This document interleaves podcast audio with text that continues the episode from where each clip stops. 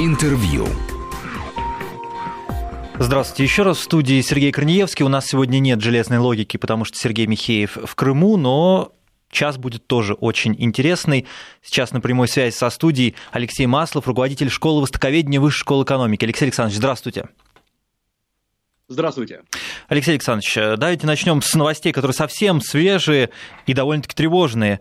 Тут есть один американский генерал, и он допустил, что через 15 лет начнется война между США и КНР э, в Тихоокеанском регионе, понятное дело, за господство, э, спор между Вашингтоном и Пекином за их интересы в этом регионе.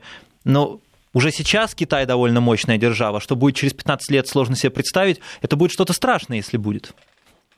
Ну, э, во-первых, генералы всегда говорят о войне. Это нормальная ситуация. А, причем как э, американские, так и э, китайские. Правда? Конечно. Китайские не говорят о том, да, причем, правда, китайские не говорят о том, что война обязательно должна начаться, и э, никто не говорит, что именно с США, я имею в виду с китайской стороны.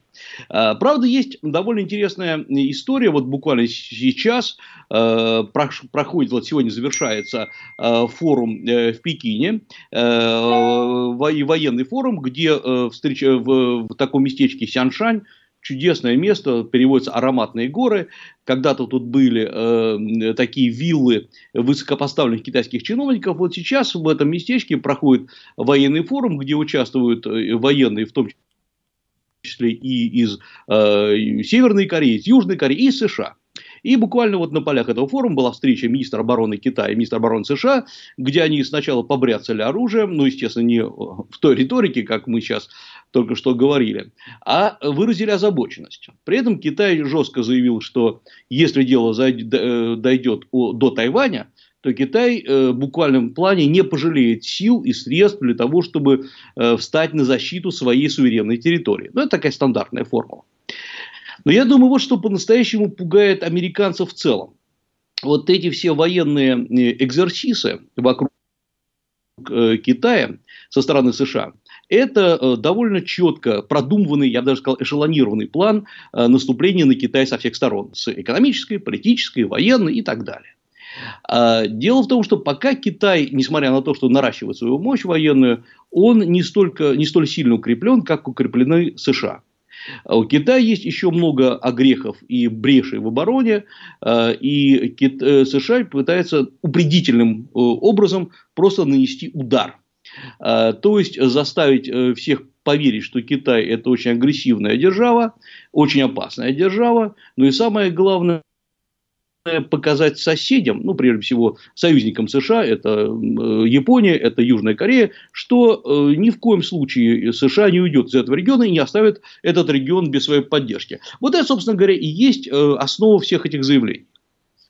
Угу. Алексей Александрович, а основа заявлений понятна. А в чем основа интересов Китая, в чем основа интересов США в этом регионе и в чем они сталкиваются? Они не могут поделить как-то все? А, поделить невозможно, потому что речь идет, по сути дела, о глубинном, я бы даже сказал, смысловом споре между великими державами, и э, ничего никто никому не уступит. А вот о чем идет речь. Во-первых, есть чисто экономическая составляющая. Э, в Южном Китайском море, именно там, где находятся спорные острова Спратли, и э, на которые Китай в 2014 году заявил очень жестко свое, э, так сказать, свое, свой суверенитет, но, но, естественно, претендовал на них и раньше. Вот как раз в акватории этих островов э, проходит э, почти 40% мировых морских перевозок. И, естественно, Китай не может никому э, передать э, право над, на, на контроль. А во-вторых, э, именно здесь находятся интересы Китая в нефтяной области области, это э, нефть на шельфе, и Китай, конечно, тоже не хочет отдавать. И самое главное, тот, кто может контролировать, грубо говоря, ракетами вот эти пути, ну, в данном случае это Китай, тот, собственно говоря, и выиграет в, во всем этом споре. Поэтому Китай ничего отдавать не хочет, и потому что понимает, что если сейчас он уйдет с этой территории, э, то туда придут э, американцы, а именно через эту территорию, помимо всего прочего, проходит и перевозка э, контейнерных грузов для Китая, и самое главное, перевозка нефти из стран Персидского залива в Китай. Поэтому, конечно, Китай очень жестко это контролирует. Плюс к этому э, Китай все время всех заверяет, что он не только мощная экономическая держава, но и, полит... но и военная. И вот если сейчас Китай пойдет, хотя бы немного сделает шаг назад, значит, э, всем станет понятно, что Китай недостаточно укреплен. И вот на фоне того, что э, как США сюда пытается в этом регионе поджать Китай, Китай в ответными мерами начинает проводить серию учений с, со своими союзниками. Ну, самый, конечно, крупный это э, Восток-2018. Здесь, конечно, главную роль играл, э, играла Россия.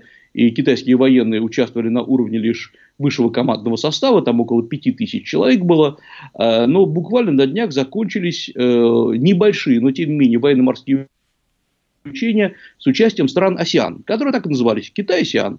И, э, по сути, в чем парадокс этих учений, в страны АСИАН входят и те страны, которые оспаривают острова у Китая, например, Вьетнам и Филиппины.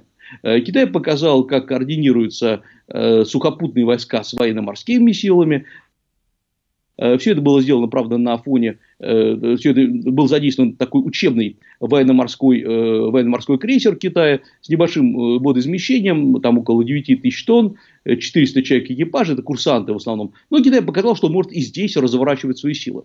Вот здесь, по сути дела, речь идет, конечно, не о войне, а речь идет об экономике, и э, Китай серьезно, на мой взгляд, сейчас озаботился тем, что США наносит очень болезненные удары в области экономики. Поэтому Китай отстаивает свою, как так сказать, военную область.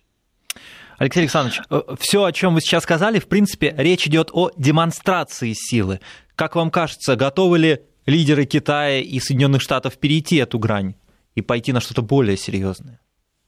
Э, честно говоря, я не думаю, что дело дойдет до этого. Э, по крайней мере, Китай не готов воевать.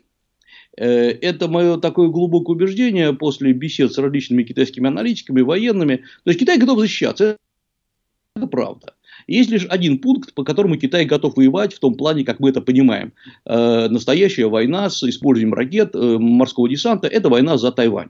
Это если Китай или США э, начнут активно помогать Тайваню, и Тайвань, например, раз, э, объявит о разрыве всех отношений с Китаем, э, еще раз заявит, что он является абсолютно независимой суверенной территорией, то есть такое окончательное бесповоротное отделение. Да, тогда Китай будет воевать, судя по всему. А вот э, воевать э, э, где-то в акватории э, Южно-Китайского моря Китай не хочет и не намерен, и, честно говоря, не готов. Не готов готовы китайское население воевать. Хотя, честно говоря, очень много таких вот столкновений, небольших, но тем не менее очень болезненных, когда в прямом смысле корабли борт о борт царапаются. Это, например, были с японскими судами такие э, случаи еще в прошлом году. Э, а вообще Китай, я напомню просто, со всех сторон окружен конфликтами. Это и острова Сенкаку с Японией, это острова в Южно-Китайском море, э, это только морская граница. Есть спорные территории с Непалом, с Индией, с Вьетнам, то есть практически повсеместно спорные территории. И, судя по всему, американцы начинают дергать за эти ниточки спорных территорий, чтобы Китай постоянно вынужден был наращивать милитаристскую риторику. Ну, а как следствие сразу, многие страны, э, союзники Китая скажут, ну, здравствуйте, мы на Китай сделали ставку как на экономическую державу, а тут Китай собирается воевать. Вот в чем, на мой взгляд, заключается тактика американская. Алексей Александрович, и при этом вот то, что вы описываете, это по большому счету те самые модные сейчас войны по доверенности, да, прокси-войны, когда как бы великие державы воюют, но с помощью третьих лиц, группировок, каких-то маленьких э, стран или еще чего-то. Конечно, э, насколько я понимаю, Китай все время, с одной стороны, э, заключает небольшие соглашения с, э, со своими соседями, добр, такими добрыми соседями, э, пытаясь э, создать некую коалицию, при этом формально не создавая никакого военного союза. То есть не создавая ни военно-политического союза, ни некой азиатской НАТО, потому что тогда Китай станет, ну, по сути дела, возьмет на себя большие обязательства такие же, как берет на себя США в военной области. И я не думаю, что это вообще э, в рамках стратегии Китая. Вот если мы, если мы посмотрим российско-китайские военно, военно-политические, военно-технические отношения, это отношения, э, связанные с э, отдельными реальными проектами. Это и учения, это и, например, как долго обсуждалась разработка совместного вертолета, насколько я военного вертолета, насколько я понимаю, сейчас это заморожено. Э, грузовой самолет, э, средний, средний, магистр, средний магистральный самолет, который также все-таки сейчас, я так понимаю, пойдет в разработку, хотя не в серию, и который можно использовать как транспорт авиацию. Это вот такие конкретные проекты, но без создания некого военно-политического союза хотя бы на бумаге. Э, и это потому, что абсолютно не в интересах Китая выступать в качестве такой вот агрессивной державы. И я думаю, что вообще американцы наступили на горло китайской песни, прошу прощения за такое сбитое выражение, Идея была Китая долгое время заключалась в том, чтобы шаг за шагом постепенно за счет своей концепции «один пояс, один путь» расширяться именно в экономическом плане перехватывать инициативу в технологиях, э, перехватывать инициативу в ряде э, индустриальных секторов, э, заключать массу соглашений по инвестициям, причем по блокам стран. Это, например, Центральная Европа, Центральная Азия, страны Латинской Америки, Северная Африка, Центральная Африка и так далее. И за счет этого, так сказать, подминать под себя экономику и э, в том числе это делать не, не потому, что Китай уж так хочет, ну а потому что Э, у Китая нет никакой другой возможности стабилизировать свою внутреннюю экономику, кроме как идти вовне. И Китай так, собственно говоря, успешно и развивался. Э, и тут э, американцы объявляют, напомню, тарифную войну. Это серьезный удар по экономике Китая в целом, потому что, скорее всего, ну, по официальным данным, это уже сегодня нанесен ущерб 260 э, миллиардов долларов, но есть еще и тот, который сложно подсчитать. Это сотни э, маленьких и средних китайских фирм, особенно в южных провинциях Гуандун, Фудзянь, которые просто работали на Америку, они будут э, разоряться, Китай их будет поддерживать, и то есть это расходы из бюджета. Э, плюс э, было остановлено сильное, мощное наступление Китая в области технологий, когда Китай э, продвигал свои технологии, прежде всего, высокоскоростной связи 5G, не только в США, но в Великобританию, в Австралию. Там эти контракты разорваны или просто приостановлены. Плюс с американского рынка убираются многие китайские технологии и техники. Прежде всего, это корпорация ZTE, крупнейшая, Huawei – убираются э, многие вещи, начиная от китайских телефонов до, ну, например, китайских э, видеоплат, до китайских э, микропроцессоров. То есть, конечно, Китаю не дают вырваться как технологической державе. И вот когда нанесен вот такой вот первый удар, сейчас наносится удар и по военной области Китая. Судя по всему, Китай хотел развиваться дальше, создавая свои э, зарубежные военные базы. Вот как первый он открыл в Джибути. Она небольшая, она не, не принципиальное, но это просто первый опыт Китая. Э, вот США как раз зажимают Китай по всем параметрам, потому что на самом деле речь даже идет и не об экономике, и не о военной области, и даже не о прокси-войнах, и даже не о гибридных войнах. Речь идет, на мой взгляд, о борьбе за будущее цивилизации, за будущую модель развития цивилизации. Алексей Александрович, мне бы очень Потому хотелось Китай... ага, с вами еще подробнее остановиться на проекте «Один пояс, один путь», его все очень идеализируют, говорят, вот, посмотрите, как китайцы замечательно работают, какой молодец Си Цзиньпин, и вот бы Россия хоть бы в каких-то мелочах повторила этот грандиозный успех. Но ведь успеха-то никакого нет. И вот, например, премьер-министр Малайзии отказался, по большому счету, от реализации проектов э, большого вот этого шелкового пути. А при этом он назвал кредиты, которые банки Китая навязали Малайзии, кабальными, и сказал, что выплачивать их не будет, а будет пересматривать. Это, конечно, первая ласточка, но, в принципе, уже экономисты говорят, что этот э, проект может быть и не выполнен, потому что он, во-первых, увеличивает э, вероятность дефолта в третьих странах, которые вовлечены в этот проект, потому что слишком действительно серьезные условия. И, во-вторых, проекты, которые были набраны в 78 странах, не учитывали, в принципе, необходимость, может быть, их вообще необходимость их э, была переоценена, и теперь наступает своего рода такое похмелье. То есть этот проект на самом деле не такой успешный. Ну, я э, думаю, что он как раз успешный с точки зрения того, что о нем все заговорили. И что все заговорили, это прекрасная пиар-акция. Э, все э, знают, что такой проект существует. Масса просителей потянулись в Китай. Речь идет не только о странах, а речь идет о организациях, о НКО, о каких-то научных коллективах, э, которые говорят, давайте деньги, если ну, э, эти люди всегда держат нос по ветру. Вообще-то, вот, когда говорят, что почему бы России не повторить опыт Китая, вообще-то такой опыт был. Он назывался как раз Советский Союз. Он базировался на том же самом, когда Советский Союз раздавал деньги третьим странам э, ради идеологической поддержки и строил заводы за свой счет. Причем Советский Союз действительно обещал и вкладывал. Вопрос в том, что отдача была невелика, но обещание Советский Союз выполнял, на чем, собственно, и разорился. А э, Китай, как подсчитано, из э, обещанных денег э, в реальности инвестирует от 5 до 10% в лучшем случае, потому что действительно денег не хватает. Плюс к этому есть э, мы много об этом говорили и на обсуждениях, например, с представителями других стран, э, которые принимают инвестиции от Китая. Мы им показывали их же экономику, мы им показывали довольно интересные цифры. Например, по странам Латинской Америки. Инвестиции из Китая идут формально по цифрам, но ВВП страны не растет. Более того, занятость в стране уменьшается, то есть больше безработных становится. Потому что китайские чего? рабочие, да? Во-первых, китайские рабочие, ага. а во-вторых, да, во-вторых, это не те инвестиции, которые, как кажется, вот китайцы взяли и перевели, ну, например, там в банке э, Колумбии. На самом деле это связанные кредиты. То есть эти кредиты выдаются китайским компаниям под строительство, предположим, железной дороги в той же самой Колумбии. То есть деньги э, границу не пересекают, они остаются внутри Китая.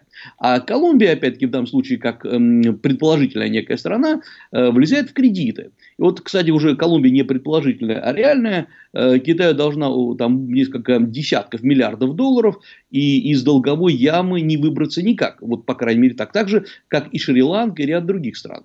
То есть, Китай подсадил на иглу очень многие страны. Он в данном случае действует э, значительно более жестко, чем когда-то действовал Советский Союз.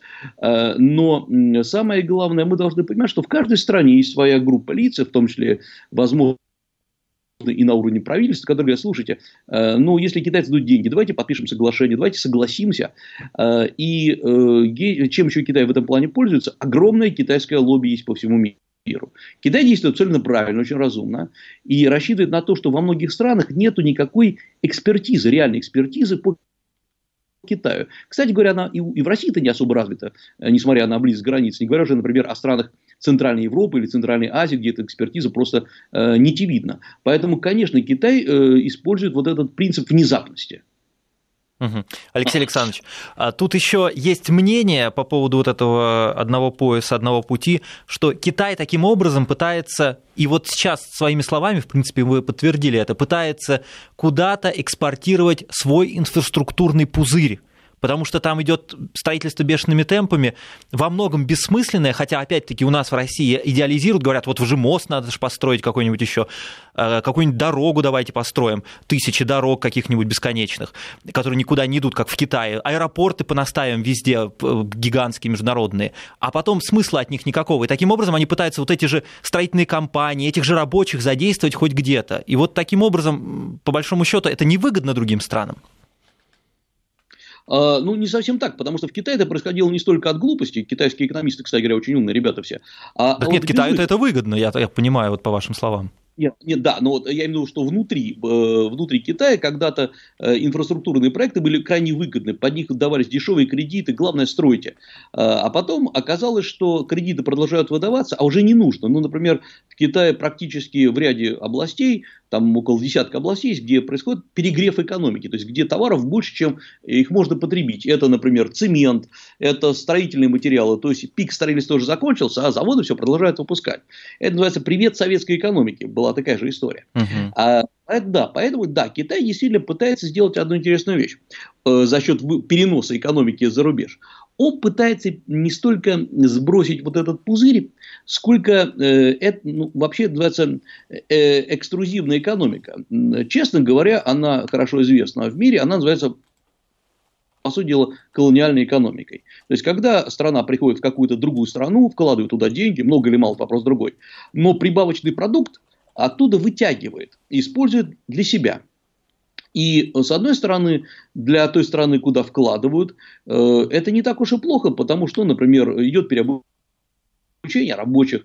Э, это было, как, например, и когда Британская империя была в Индии, э, так и сейчас, например, Китай открывает очень много школ по эм, колледжи по переобучению рабочих в Латинской Америке или, например, в Центральной Азии.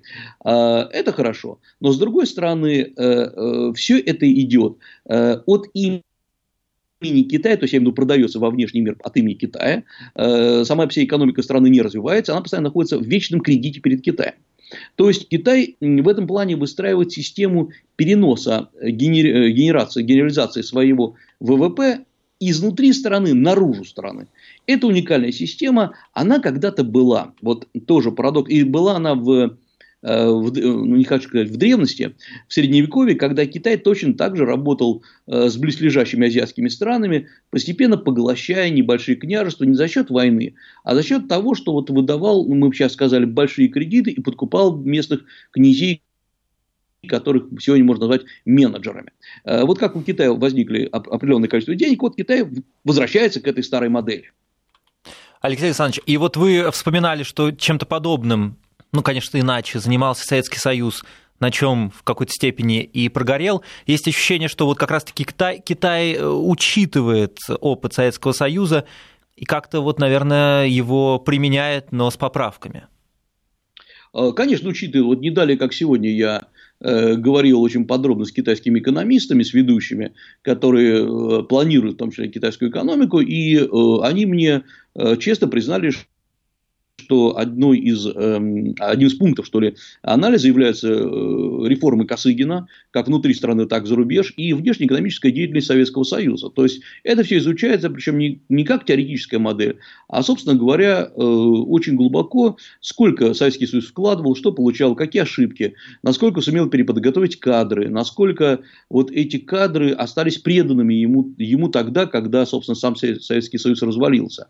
И, э, конечно, изучается. Но есть и другая история. Понимаете, Китай несет вперед. Э, то, что говорят китайские интеллектуалы, экономисты, это не значит, что э, к этому обязательно прислушивается и все руководство страны, э, ну и самое главное, и крупный бизнес. Крупному бизнесу важно перенести свои активы за рубеж, там генерировать прибыль. Поэтому э, ситуация та же самая, что и была когда-то в Советском Союзе, когда идеология давлела над экономическими э, принципами. Алексей Александрович, нам нужно сделать небольшую паузу, послушаем новости и вернемся в эфир. Я напоминаю, у нас в гостях, у нас на прямой связи, точнее, Алексей Маслов, руководитель школы востоковедения Высшей школы экономики. Интервью. 16 часов 37 минут московское время. В студии Сергей Корнеевский. А у нас на связи Алексей Маслов, руководитель школы востоковедения Высшей школы экономики. Алексей Александрович. Да, я на связи, да. Да, Алексей Александрович. А если поподробнее поговорить про Тайвань, ведь это тоже очень серьезная проблема, и тут министр обороны Китая пригрозил военными мерами в случае отделения Тайваня. А много говорили о том, что, в принципе, если так пойдет и дальше, развитие Китая экономическое, то остров сам собой без проблем вольется в эту территорию, как-то так логично произойдет, потому что экономика его притянет. На самом деле все не так радужно. Да, ну на это и был, собственно, расчет, а, потому что что э, к Тайваню подходили осторожно, издалека. С одной стороны, Китай никогда не снимал э, свою риторику, что, что Тайвань это неотъемлемая часть Китая, но э, с другой стороны, не собирался делать это жестко. Э, и вот обратите внимание, как практически до 2014 года э, Китай вел себя по отношению к Гонконгу и к Макао. Э, формально э, для Гонконга и для Макао были э, даны 30-летние сроки, простите, 50-летние сроки перехода, переходный период, то есть формально и Гонконг, и Макао являются специальными административной территорией. Там, например, сохраняется своя валюта, соответственно, в Гонконге это гонконгский доллар, в Макао это макаоская патака, эм, там действуют свои некоторые институты развития, есть свой формальный губернатор, но потихонечку Гонконг и Макао должны были втягиваться внутрь Китая. Более того, для этого даже был продуман э, запуск такой специальной экономической зоны на юге Китая, которая должны, должна была включить в себя провинцию, Гуан, э, провинцию Гуандун, это юг э, Китая, э, э, Гонконг и часть провинции Фудзянь. То есть э, должен был образоваться, образоваться единый экономический механизм. То есть вот такое тихое втягивание. Но Тут оказалось, что, оказывается, не, далеко не все в Гонконге этим, этому довольны. И самое главное, я напомню, началось такое движение зонтика в Гонконге, когда гонконгские граждане перекрыли э, центральный район Гонконга, Мункок, э, такой центральный бизнесный жилой район. Э, и после этого власти начали закручивать жестко гайки э, в Гонконге. То есть, э, ускорено было продвижение э, КНР э, внутрь Гонконга, и на это отреагировал Тайвань. Потому что, в общем, Гонконг должен был служить э, ширмой для э, показа того, как Тайвань в дальнейшем будет жить. Что это будет постепенное врастание, все институты будут оставаться. Наоборот, тайваньский бизнес свободнее задышит от того, что через Китай будет действовать. Да, собственно, и сейчас он много действий делает через КНР. И вот с 14-15 годов начинается движение Тайвань от КНР. Например, э, в 16-17 году были большие выступления местных, местной молодежи, тайваньской молодежи, против массового, как они утверждали, присутствия КНРовцев на своей территории. Действительно, китайские фирмы КНРовские скупают э, земли, скупают некоторые производства. Сейчас в КНР много богатых инвесторов. Э, и э, тайваньцы крайне были напуганы тем, что, по сути дела, их бизнес вытесняют из их же стран. И сейчас гонконгские и тайваньские власти начинают довольно активно говорить о том, что ни о каком реальном врастании Тайваня в КНР быть не может, и КНР это очень не нравится. Потому что КНР хотели показать, как вообще надо вести мировые дела.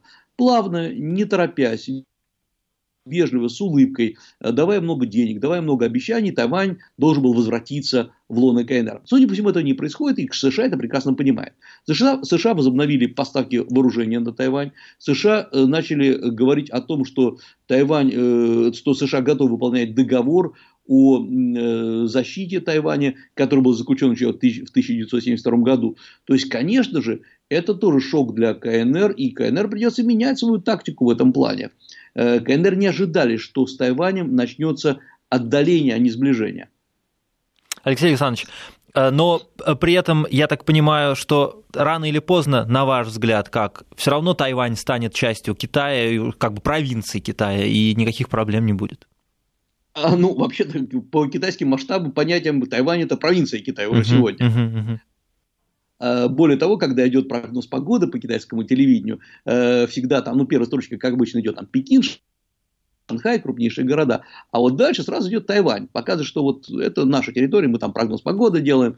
Э, но, да, конечно, строго говоря, если брать э, реальную ситуацию, а не декларативную, Тайвань э, станет однажды частью Китая. Но вот это можно было бы утверждать еще, ну, может быть, полгода назад. Сейчас, судя по всему, э, ну, честно скажу, многие эксперты э, давали Тайваню срок жизни в районе ближайших там, 10, 12, 15 лет. Потому что Китай э, вытеснял Тайвань из мировой экономики, Китай переключил на себя многие финансовые потоки. Да, честно говоря, и тайваньцы, многие говорили, собственно, а в чем, что плохого-то КНР явно страна победитель, явно такой мировой локомотив. Мы будем частью вот этой великой страны, если нам гарантируют нашу э, экономическую безопасность, что же здесь плохого-то? Э, ну вот, э, вмешались США, которые разрушили вот эту идеалистическую картину. И эм, Тайвань вдруг начинает обретать какой-то смысл. Потому что это не самая большая страна. Я напомню, там проживает более там, 21 миллион человек. То есть для Китая это меньше, чем город Пекин, или меньше, чем, тем более меньше, чем Шанхай. Эм, э, Тайвань э, – это высокая технология, это э, не столько мощное производство, поскольку действительно это остров, в том числе гористая местность.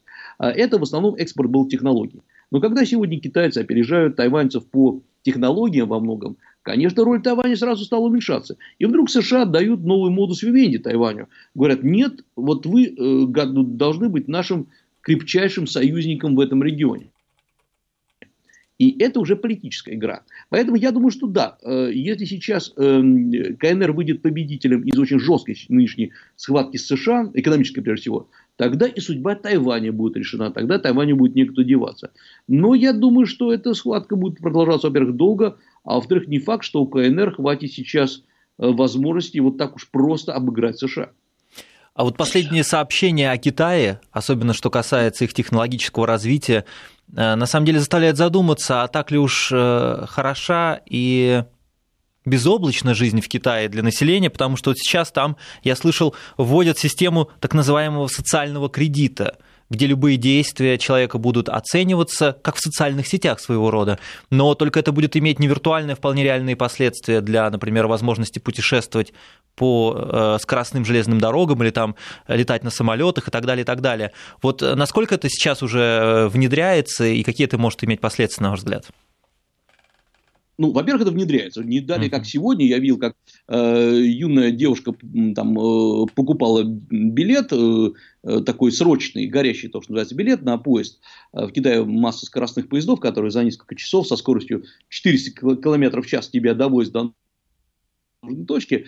Э, вот, и э, ей э, отказали, то есть поставили ее в лист ожидания, при этом продали другому юноше билет, судя по всему, даже на ее место, потому что у него была более симпатичная вот так называемая кредитная история. Алексей Александрович, я прошу прощения, нам нужно буквально на несколько секунд прерваться, и мы продолжим. Сейчас нужно попрощаться с некоторыми нашими регионами, у них будут региональные новости.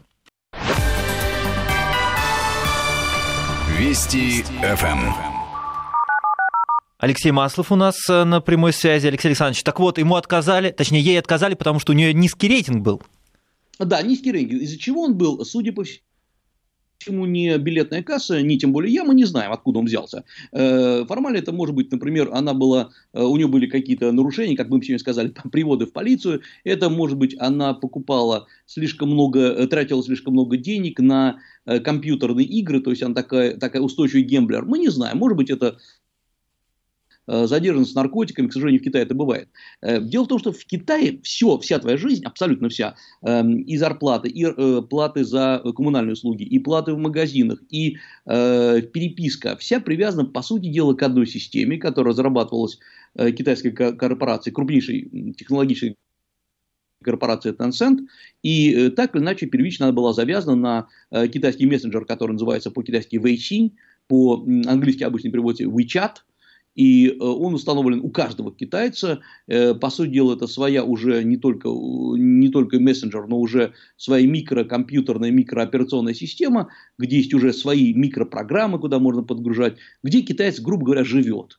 Э, когда он рассчитывает, расплачивается в магазине, он просто сканирует код товара, и у него с, с этого счета в Эйсин снимаются деньги. Когда китайцы знакомятся, они сканируют телефоны друг друга. Когда китаец приезжает в билетную кассу покупать билет, он также сканирует свой экран своего мобильного телефона и так далее. То есть это э, абсолютно распространенная система, которая оказалась, э, ее китайцы внедряли почти 12 лет, и оказалось, что теперь э, весь, э, вся жизнь человека, вот она внутри этой системы. Система прозрачна, не шифруется для властей, никакой приватности нет, и власти честно об этом говорят. И, э, с одной стороны, конечно, это кажется полным нарушением там, прав человека, частной жизни. С другой стороны, мы должны понимать, что страна, где проживает почти миллиард четыреста миллионов населения, э, разного населения, скажем так, с разным образованием, ее очень сложно контролировать. Э, и э, это население может быть крайне агрессивным. И сегодня, например, э, мы видим, да что тут далеко ходить за примерами, буквально вот на прошлой неделе под Шанхаем были небольшие, но такие яркие выступления рабочих нескольких заводов, которых, которым выплатили зарплату, но не выплатили премию, поэтому они требуют, и вот Китай очень боится социального взрыва. Поэтому держать страну в узде э, так, чтобы она при этом развивалась и не подавлять э, экономического, экономической инициативы, это де, вещь непростая. И, например, э, и России-то это не очень удается, не говоря уже о Китае, где население в несколько раз больше, да экономика в несколько раз больше. Поэтому контроль за населением разумный – это очень большая тонкость нынешней жизни. Алексей Александрович, ну вы знаете, да, что об этом говорят, что это просто какой-то большой брат Оруэлл. Ну, это и есть большой брат Оруэлл. Угу. Это есть, вот э, это э, другая сторона развития технологий. Мир должен был к этому прийти, потому что э, все зависит от того, что э, отдавая технологии на откуп государству, государство обязано начать э, через эти технологии контролировать людей. Потому что если раньше это было в основном э, разные секретные агенты, информаторы и так далее. Сегодня это уже не, не столь нужно. Сегодня вот есть все эти связи, и это активно, Китай просто активно, честно об этом говорит.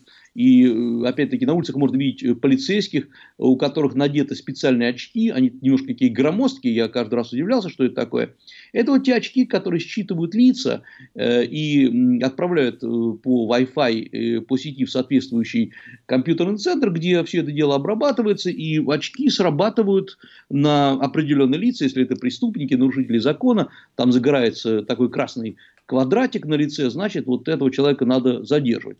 И, и Китай просто активно, честно об этом говорит, камеры установлены просто на каждом э, перекрестке, в каждом учреждении, они специально показаны, они не скрыты, чтобы э, население контролировать.